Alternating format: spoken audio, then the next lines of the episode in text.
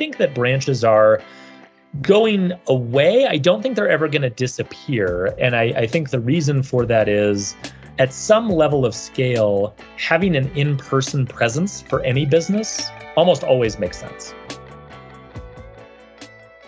Welcome to the Next Gen Banker podcast. This is part two of our conversation with Alex Johnson, the creator of FinTech Takes, a newsletter focused on financial technology and the future of financial services.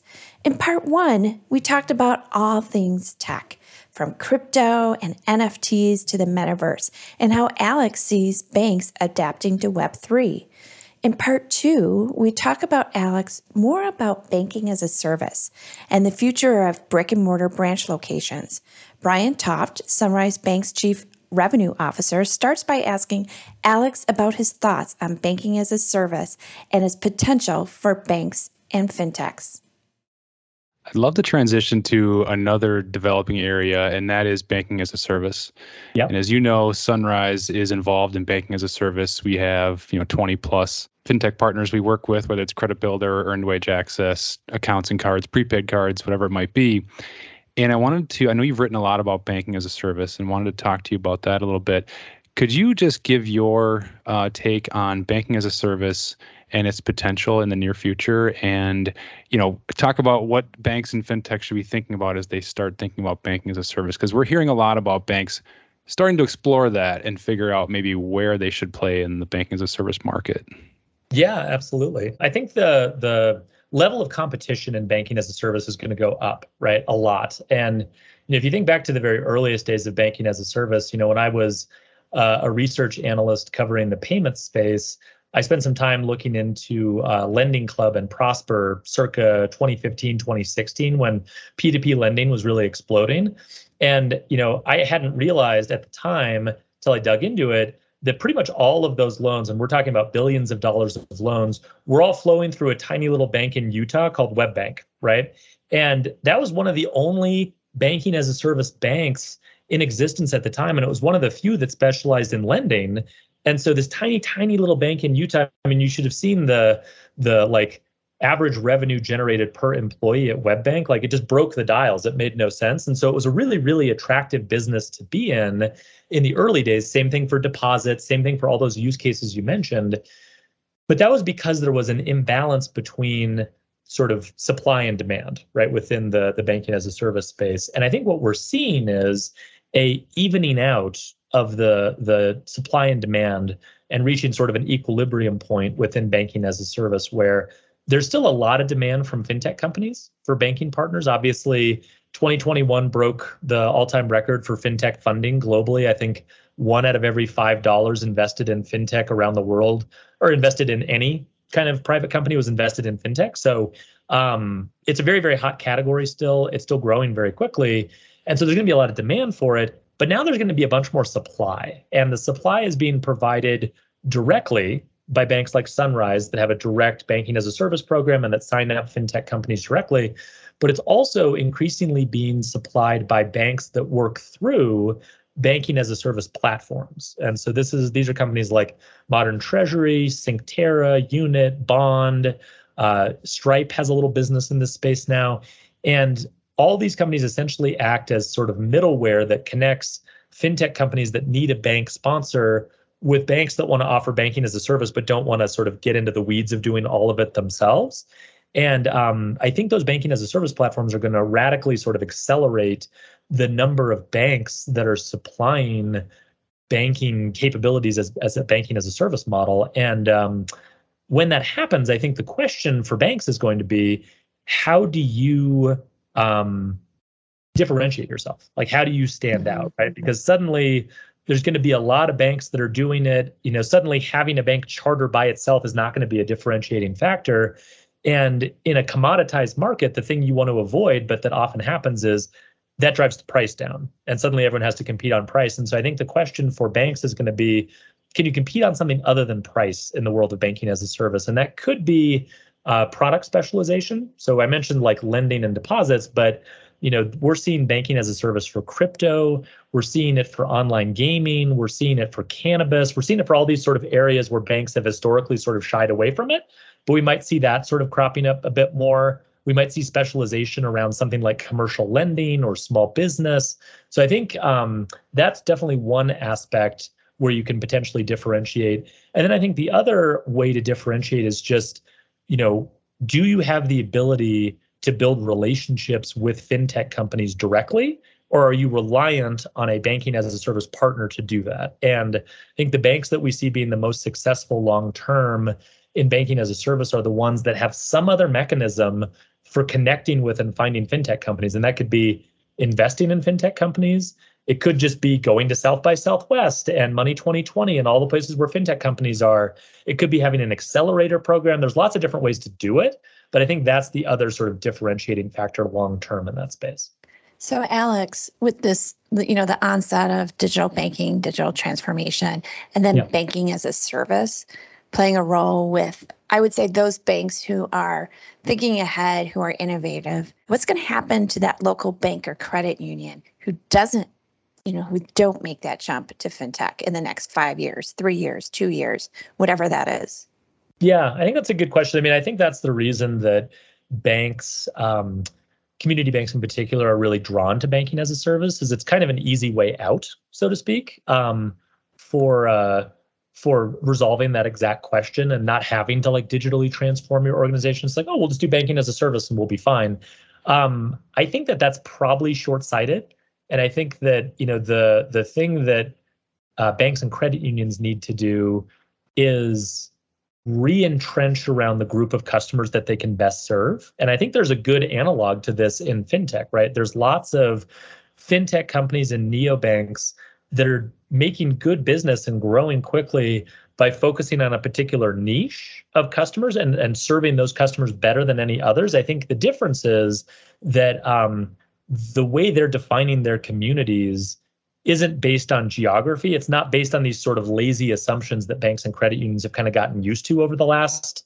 50 years. And so you have to be much sharper in the way that you define who your customers are. And the key sort of question you need to ask yourself is what do we as a financial services organization know about this group of customers that no one else knows? Right. And I'll give you an example of this. Um, I was talking to a credit union that grew up serving and their sort of initial membership base was built around uh, airlines, right, and airline employees. And um, much like any other credit union, they've sort of grown beyond that. And they've kind of got a little, little, a little lazy maybe about sort of how they define their customers and solve their problems. But when I pushed on this point with them, I was like, okay, what do you know about these customers? Like, what are things they do that no one else would know about that might represent unique financial needs? And one of the things they mentioned that I, I had no idea about was um, these housing arrangements that airports have with pilots, right? Where they allow pilots to buy private property at airports, right? That are sort of adjacent to the runways so that if you're a pilot and you sort of live on the road all the time, you can have a home away from home somewhere else in another city or another hub that you fly through and you can just sort of live at the airport but you can have your own kind of house within this, these confines. It's only available to a select group of people. And as you might imagine um, underwriting mortgages for that particular type of property going back to brian's point about you sort of have to know the history of what you're underwriting to do it well like no one can do that. And and the person i was talking to was like well, do you think that would be like a good business? It's like, yes, that would be an amazing business to do. That would be like the greatest business ever because you're the only people who can do that. So I think there are lots of those little sort of micro opportunities hiding within certain communities. You just really need to kind of refocus around who your community is and how you can serve them. Thank you, Alex. That was really interesting. Um, we do want to go to one more thing, and that is um, the future of banking in terms of brick and mortar locations. This has been discussed over the years, and just want your opinion on where do you see the future as brick and mortar locations? In our view, the pandemic has totally sped up digital transformation. We've seen it over and over again. PPP was an eye opener, I think, for many banks as they shifted into digital applications and processing and all that kind of thing. And uh, I know that happened for us and is continuing to propel forward.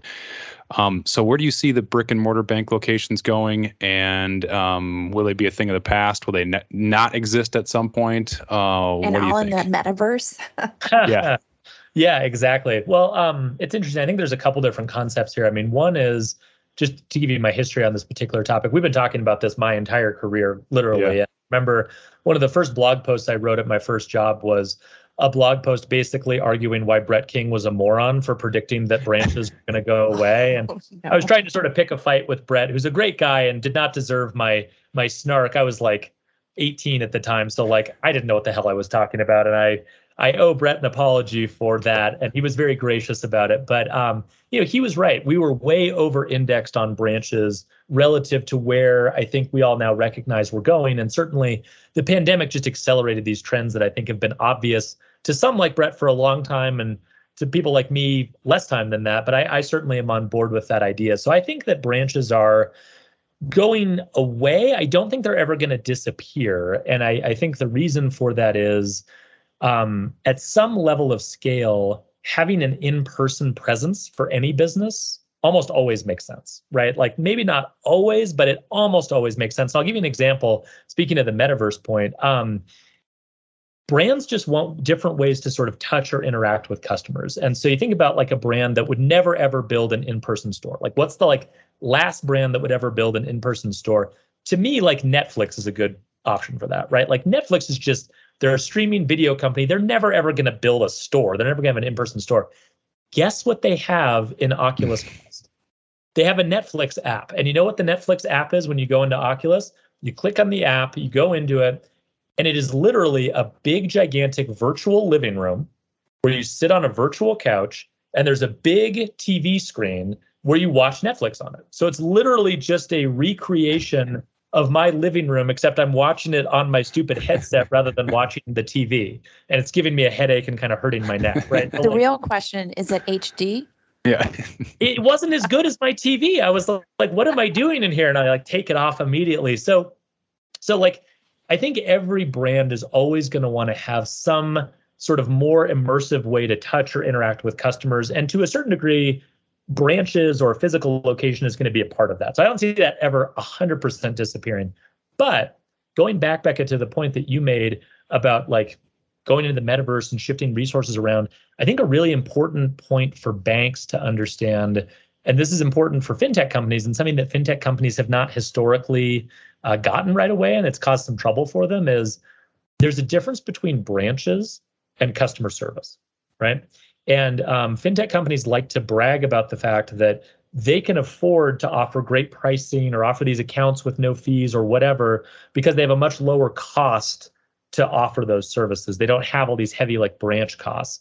But part of what they're also dismissing when they say we don't have those costs is customer service, right? And what they mean is we don't have 1500 people working in our customer service operation or call centers or branches or whatever and, you know, to a certain extent, that's probably good because there probably are, in fact, I know there are customer service people who work at branches who don't get a lot of business every day. People aren't coming in and they just sort of sit at their desks and they don't do very much and they're not very productive. But I do think that one thing fintech companies underestimate a lot is regardless of whether they're sitting in a branch or they're behind an app or they're on a call center or whatever, people always want to talk to people about their money. They just do. There's just like a natural desire. It's like healthcare, right? There are just these certain industries where when something goes wrong, as a human being, you want to talk to another human being and you want to be able to do it immediately. And so I think that one thing we're going to see is as banks move away from brick and mortar as their primary distribution strategy,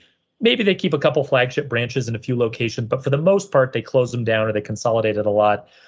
I think they are not going to get rid of a lot of their customer service people, nor should they. I think those customer service resources are going to be deployed to the metaverse and to the digital app and to new experiences. Like there's a, a fintech app out there that um, has like finance coaches that are sort of almost like money therapists that help people talk through money and sort of mm-hmm. deal with the emotional sort of challenges around money. I think that's a huge, huge unaddressed need in the market. And I think there are people working at banks, working in branches who are super qualified to do that work. They're just not in the right channels to enable that, that skill set. And so I think that's directionally what we're going to see as those resources getting shifted around. Which is an absolute perfect segue to our last question, which we ask every one of our guests. Alex, what do you think the next generation of banker looks like? Ooh, that is a good question. Um, I think the next generation of banker is going to be at heart a product developer. So I think that the the skill set you're going to need is a combination of tremendous sort of customer and user empathy and an ability to always know exactly what your set of customers that you're focused on needs and a proficiency for working across all of the infrastructure that you have at your fingertips your APIs, your SDKs, your developer toolkits, your user interface design patterns, and being able to pull all of those together into these products that might not be designed for the mass market. They might only be designed for a small niche of customers, but the ability to get products into market quickly for those customers, go out into the field, get feedback from those customers, come back to the bank, iterate on those products and do it quickly. To me, the future uh, role for a banker is as a iterative software-based product developer with a tremendous amount of user empathy. Thank you so much for being on the Next Gen Banker podcast, Alex. This was fascinating. We appreciate all the uh, great insight you gave to us. We really appreciate it. And it was a ton of fun. Thank you so much. For this episode's musical feature, we're showcasing Stranger Kings. Stranger Kings is a five piece group that describes themselves as Cali gays. Here is Tall Skinny Boy from their 2019 release, Blue.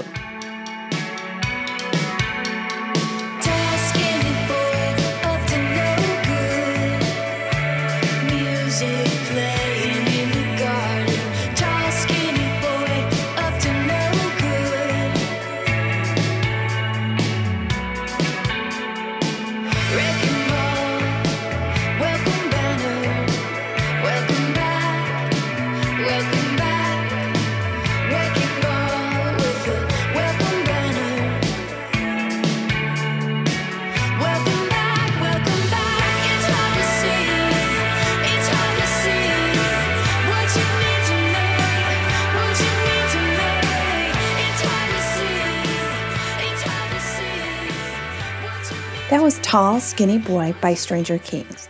You can find more of Stranger Kings music at strangerkings.com. If you would like your music featured on the Next Gen Banker podcast, just email David at david at nextgen-banker.com with a link to your music and website. Thanks for listening to the Next Gen Banker podcast. We'll see you next time.